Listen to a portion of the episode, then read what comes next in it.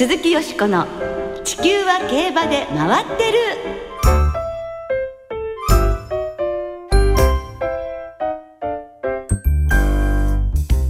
皆様こんばんは。鈴木よしこです。お元気でいらっしゃいますか？地球は競馬で回ってる。この番組では週末の重賞レースの展望や競馬界のさまざまな情報をたっぷりお届けしてまいります。よろしくお付き合いください。今日ご一緒してくださるのは佐藤泉アナウンサーです、はい、よろしくお願いします。こんばんは。よろしくお願いいたします。先週は阪神競馬場でワールドスーパージョッキーズシリーズが行われイギリスのリチャード・ヒューズ騎手が優勝しましたがちょうど同じ日アフリカインド洋上に浮かぶ熱帯の楽園モーリシャスでも国際騎手招待レースが行われました日本からはフランスに長期遠征。今週から日本での騎乗を再開する藤岡祐介騎手が参戦しました。はい、日本人騎手として初めてモーリシャス、あのマダガスカルの東側ですからね。いいな行ってみたいですねどうやっていくんでしょうね、あんな楽園。えーそちらで騎乗して10戦して2着が1回、3着が2回という成績を残しているそうです。ね検討ですよね、日本でもおなじみのオリビエ・ペリエ騎手クリスチャン・デムーロ騎手も参加していていい経験になったでしょうねそして4日水曜日に行われた香港のロンジンインターナショナルジョッキーズチャンピオンシップには浜中卓騎手が参戦して全体の7位でした。う。ん。またこれもねいい経験にきっとなったことと思いますが浜中騎手は今週の G1 阪神ジュベナイルフィリーズに騎乗します。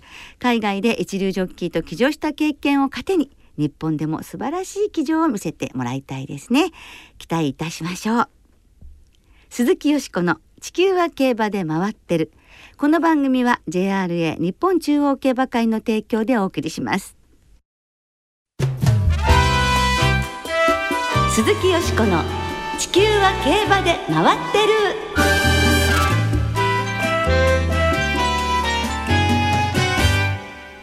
決闘で振り返る2013年2歳編。ということで今週と来週は決闘という切り口で2013年今年を振り返りたいと思います。まず今週は2歳編です。えー今週末はハープスターなどに注目が集まる阪神ジュベナイルフィリーズ。そして来週には中山競馬場での開催は最後となる朝日杯フューチュリティステークスが行われてえいよいよ2歳チャンピオンが決まります。ですね。阪神ジュベナイルフィリーズに出走するハープスターの父がディープインパクト札幌2歳ステークスを勝ったレッドリヴェールの父はステイゴールドとおなじみのお父さんの名前が見えていますね。はいそして蓬莱明子の父が新種牡馬ヨハネスブルグ、新種牡馬も頑張ってます。はい。それでは血統といえばこの方ですね。決闘評論家の吉澤ジョージさんにお話を伺いますこんばんは。どうもこんばんは。よろしくお願いいたします。しくお願いします。え今日はえ決闘で振り返る2013年2歳馬編ということで、はい。2歳戦今年ここまで見て決闘からどんな印象を持ってらっしゃいますか？まあ夏の間はね、あの結構じね地味な脂肪馬とか、あのちっちゃな牧場の馬が多かったんですけども、やっぱりこの時期になるとディープインパクトを筆頭としたやっぱ大手の牧場がやっぱどんどんどんどん勢力を伸ばしてきたと。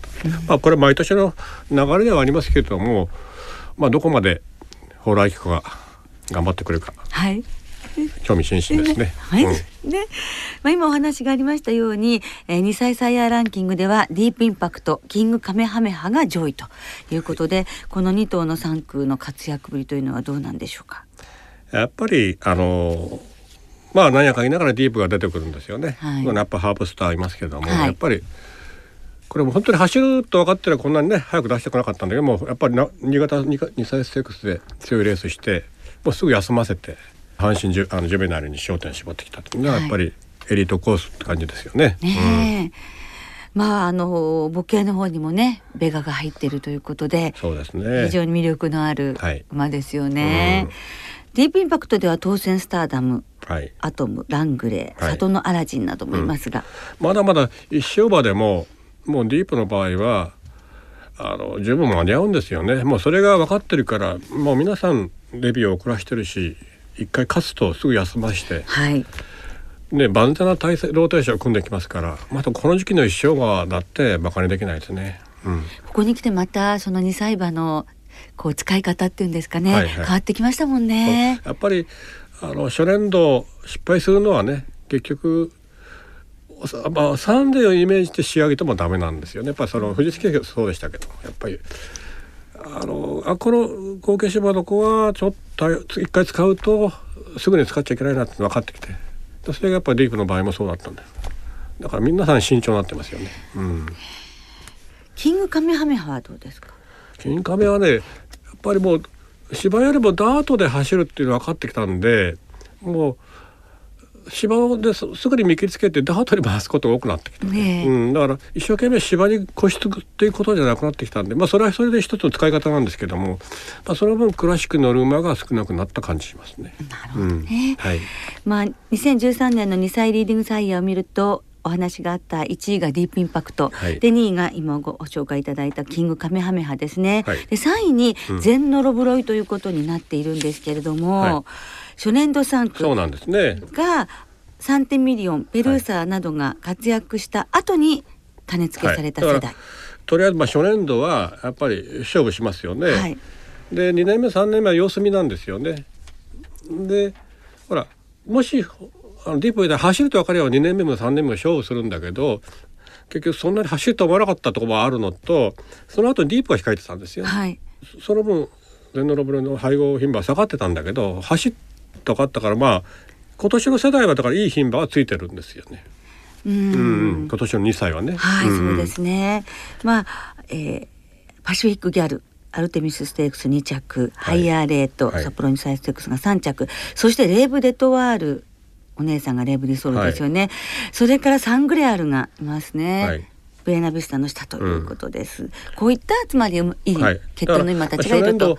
まあサンテミリオンとかね、はい。ペルーサを出した勢いがもし維持しているんであれば、はい、まだずっとオークスまで残っていく可能性はあると思うんですよね。うん。うん。そうするとまあ前評判も高かったんですけどここまでは期待通りと見ていいんでしょうか。そうですね。いいですか？はい。はい。まだまだ、あのあ上がってくる馬もいると思います。そうですね、はい。ある意味ちょっととても楽しみという部分がねはい。全のロボロイはあるということですね、そして4位がヨハネスブルグ、はい。えー新種ボバ。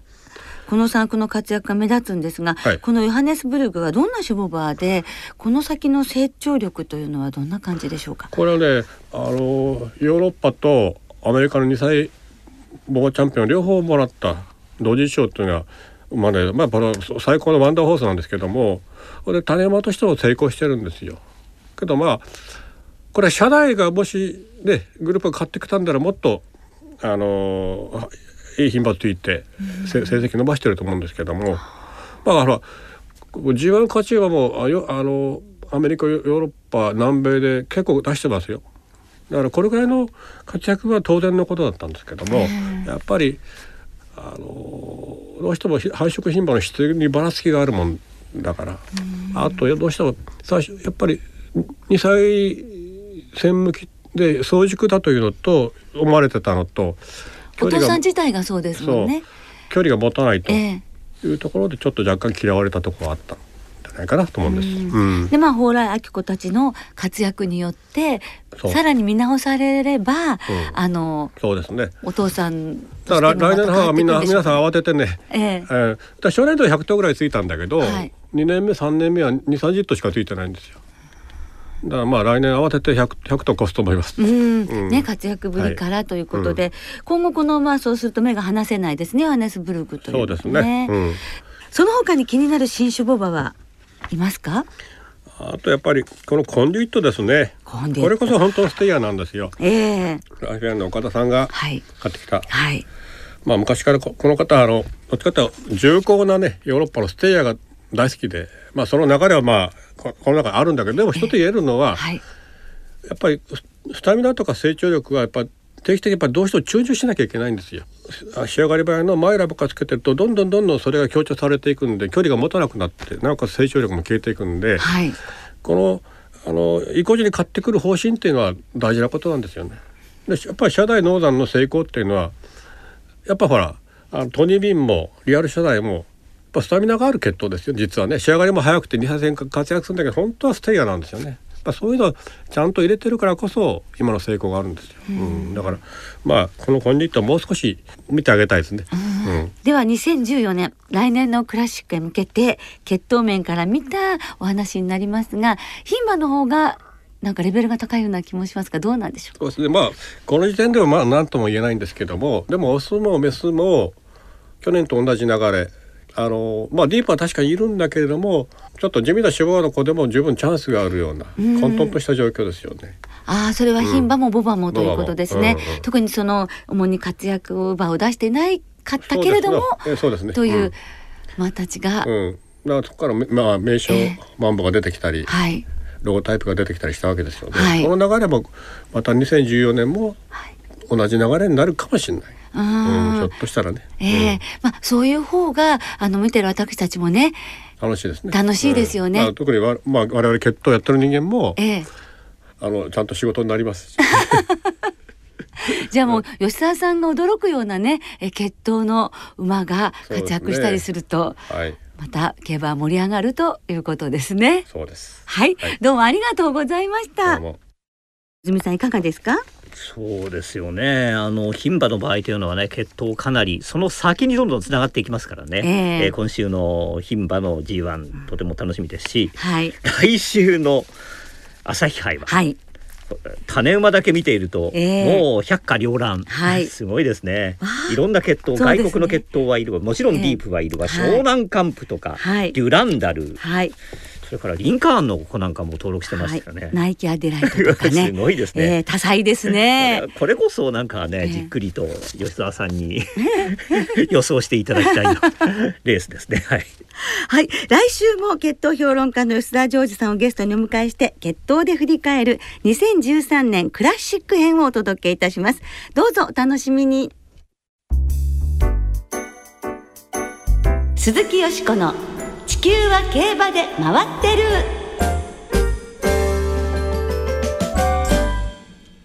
さてここからはあさって阪神競馬場で行われる阪神ジュベナイルフィリーズのお話で盛り上がっていきましょう。阪神ジュベナイルフィリーズは今年で65回目。まあ最初は関西所属の2歳馬のチャンピオン決定戦として創設されたわけですが、はい。1991年から牝馬限定、うん。2歳女王決定戦となりました。でここで上位の好成績を残した馬から翌年の牝馬クラシックウィナーが多数誕生しています。そうなんですね1991年以降このレースの勝ち馬から翌年の桜花賞オークスそして秋華賞馬がそれぞれ4頭も誕生していますそして牝馬としてダービー馬というタイトルに輝いたウォッカもこのレースを勝っています。とですね勝った馬はもちろん敗れた馬にもエアグループスイープ東証などなどなどなどなどなどなどなど名品がずらりと名を連ねている必見のレースなんですね。はい、えーそんな中から、えー皆様から、はい。えー思い出の阪神ジュベナイルフィリーズいただいてます。ありがとうございます。えー名前の意味なんでしょうか？ランドールさん、はい。えー思い出の馬はまだ阪神3歳牝馬ステークス時代。の1995年第47回優勝馬ビワハイジです。はい。ハイジちゃんは可愛い名前とルックスでデビューから追いかけていました。というかどうかだと思いますね。虎吉さん、はい、平成5年の菱アマゾンです。あの強烈な追い込みは未だに忘れられません。本当ですね。お寄せいただいてありがとうございました。はい。皆よしこさんがはい。印象に残っているレースははい何でしょうか、今ランドールさんからもあったんですけれども、私も同じですね。1995年ビワハイジの勝ちました第47回このレースです外からはゴールデンカラーズが差を詰めて第4コーナーのカーブです。先頭は内をつきましてビワハイジ。エアグルーヴエイシンビーナスを追ってきた。エイシンビーナスを追ってくる。その後4番手にイブキパーシブ。イブキパーシブ4番手。ビワハイジ先頭だ。ビワハイジ先頭また突き放す。エアグルーヴ2番手。エアグルーヴ2番手。200を切って内からイブキパーシブ。さらにはエイシンビーナス突っ込んでくるがビワハイジ。ビワハイジ先頭。エアグルーヴ2番手。あとイブキパーシブ3番手。ビワハイジ先頭ゴールインやりましたビワハイジ角田晃一。さっと右手が上がりました。1分35秒3逃げ切り勝ち。広瀬真一アナウンサーの実況でお聞きいただきました。ハナに立ったビワハイジが上がり3ハロン 34秒2でうん。上がって勝ったレースでしたね、はい。でデビューから3戦3勝で無敗で2歳女王に輝いてあの本当にメールにもあったようにね可愛くて 名前も可愛くて。はいはい。えーだけど根性がすごかったんですよね。3歳になって桜花賞出ましたけれどもその後ダービーに挑戦したんですもんね。そのことも本当に忘れられないですね。根性がある馬でしたよね。でもすごいのはお母さんになってからはい。ですよね泉さん、はいはいはい。もうブエナビスタジョアドビーブルはじめブラックタイプ5頭ですもん。でブエナビスタとジョアドビーブルも阪神ジュベナイルフィリーズがっているという母個性派はい。まあねすごいんですけど先週サングレアルも勝ちました。えという立派なお母さんですがもう一つこの年のこの阪神ジュベナイルフィリーズが思い出に残っている理由は2着のエアグループ先ほどもねお話に出ましたけれどもでこの時竹豊騎手がイブシパーシブに乗ってイブキパーシブに乗って。3着馬。そうなんです、鞍上がねワールドスーパージョッキーズシリーズで来日していたマイケル・キネーンさんだったんですでこの時にエアグルーヴに乗った強さを覚えていてそれを2年後のジャパンカップのピルサドスキーに乗った時にエアグルーヴエアグルーヴと競ったら危険と見て出し抜けを図ってエアグルーヴは敗れてしまうことにつながったというね。もうそれが悔しさも残る この阪神ジュベナイルフィリーズなんですけどね。ジョッキーってのはそういう感触をずっと覚えてるものなんですね、うんそうなんですって。ジャパンカップの前に聞いた時も真っ先にエアグルーヴの名前をキネーン騎手挙げてましたね、インタビューの時にね。だからあの2歳の時乗った背中っていうのも覚えてるもんなんですね。はい、エアグルーヴからはアドマイヤグルーヴ、フォゲッタブル、ルーラーシップ、ポルトフィーノなんていう馬も 出てました。ねえ、はい。とにかくこの年のジュベナイルフィリーズの1、2着馬からはまあたくさんの子供が素晴らしい子供が出てビワハイジエアグルーヴ日本競馬を支える素晴らしい母になりましたね、はい。さあその1995年ですがこんな歌が流行っていました。中島みゆきさんで旅人の歌。鈴木よしこの地球は競馬で回ってる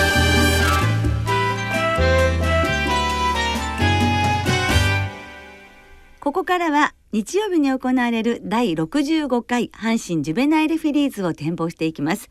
その前に先週のジャパンカップダート振り返りましょう。レースを制したのは3番人気クリストフ・ルメール騎手騎乗のベルシャザールでした。はい、道中は本当はもっと前に行きたかったそうなんですが、結局中段でレースを進めて、直線馬場の真ん中を一気の末足で先頭。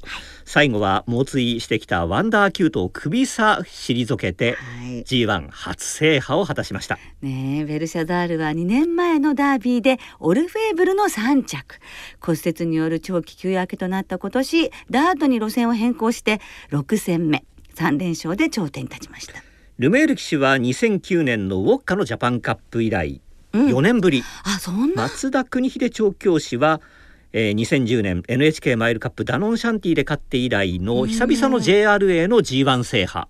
とても嬉しそうでした。ねえ。はい。まあ、このベルシャザールもダートに変更してからの、ね、活躍ということで同じ松田邦秀旧車の黒船を思い浮かべた方も私もそうでしたけどいらしたんじゃないかなと思いますね。まあ、私の予想は本命北高たる前で3着ということでさあ最後残念な感じがしましたけど今週こそ頑張ります。はい、私も北高たる前から勝っておりました。ねパテックも良かったですもんね。はい、はいえー阪神ジュベナイルフィリーズはええ2歳牝馬による芝 1600m の G1 新潟2歳ステークスを豪快に差し切ったハープスター重賞連勝中の蓬莱明子など18頭で争われます。はいでもねボバ相手に連勝してる馬っていうのが結構いましてですね。連勝馬いるんですよねここに来ての連勝馬が。えー、よく見ると迷っちゃうんですよね。はい。えー、馬場状態、はい。今週もおき金曜のお昼時点で3つの競馬場ともに両馬場ですね。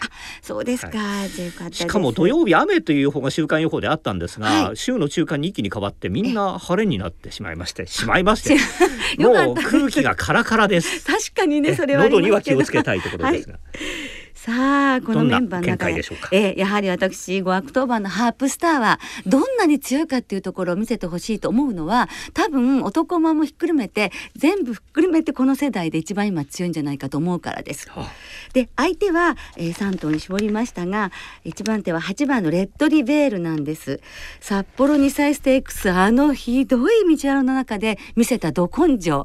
いやーもしかしたらすごい強いんじゃないんでしょうかね。ということで8番のレッドリベールる13番マーブルカテドラル18番の蓬莱明子。この3頭に流したいと思います。マレンです。泉さんはいかがでしょうか？私はあのマーブルカテドラル連勝中。はい。やっぱり新潟2歳ステークス組なんですけど、ええ。あのレースで僅差の5着、はい。まあ2着争いはほとんど差がなかったですからね。そうですね。はい、我々の世代ははい。マーブルチョコレート上原ゆかりって。分かる人だけ分かってくれ。ママルチョコレートポン。まあ懐かしいですね。さあね関東馬も頑張ってほしいというふうにね思いますものね。はい。上原厩舎頑張ってください。頑張ってください。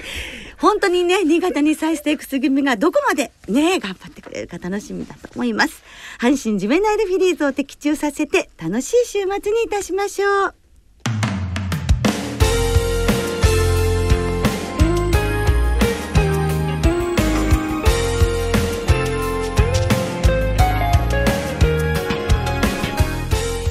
そろそろお別れの時間となりました。今週末は中山阪神そして中京の3つの競馬場での開催です土曜日は阪神で朝日チャレンジカップ。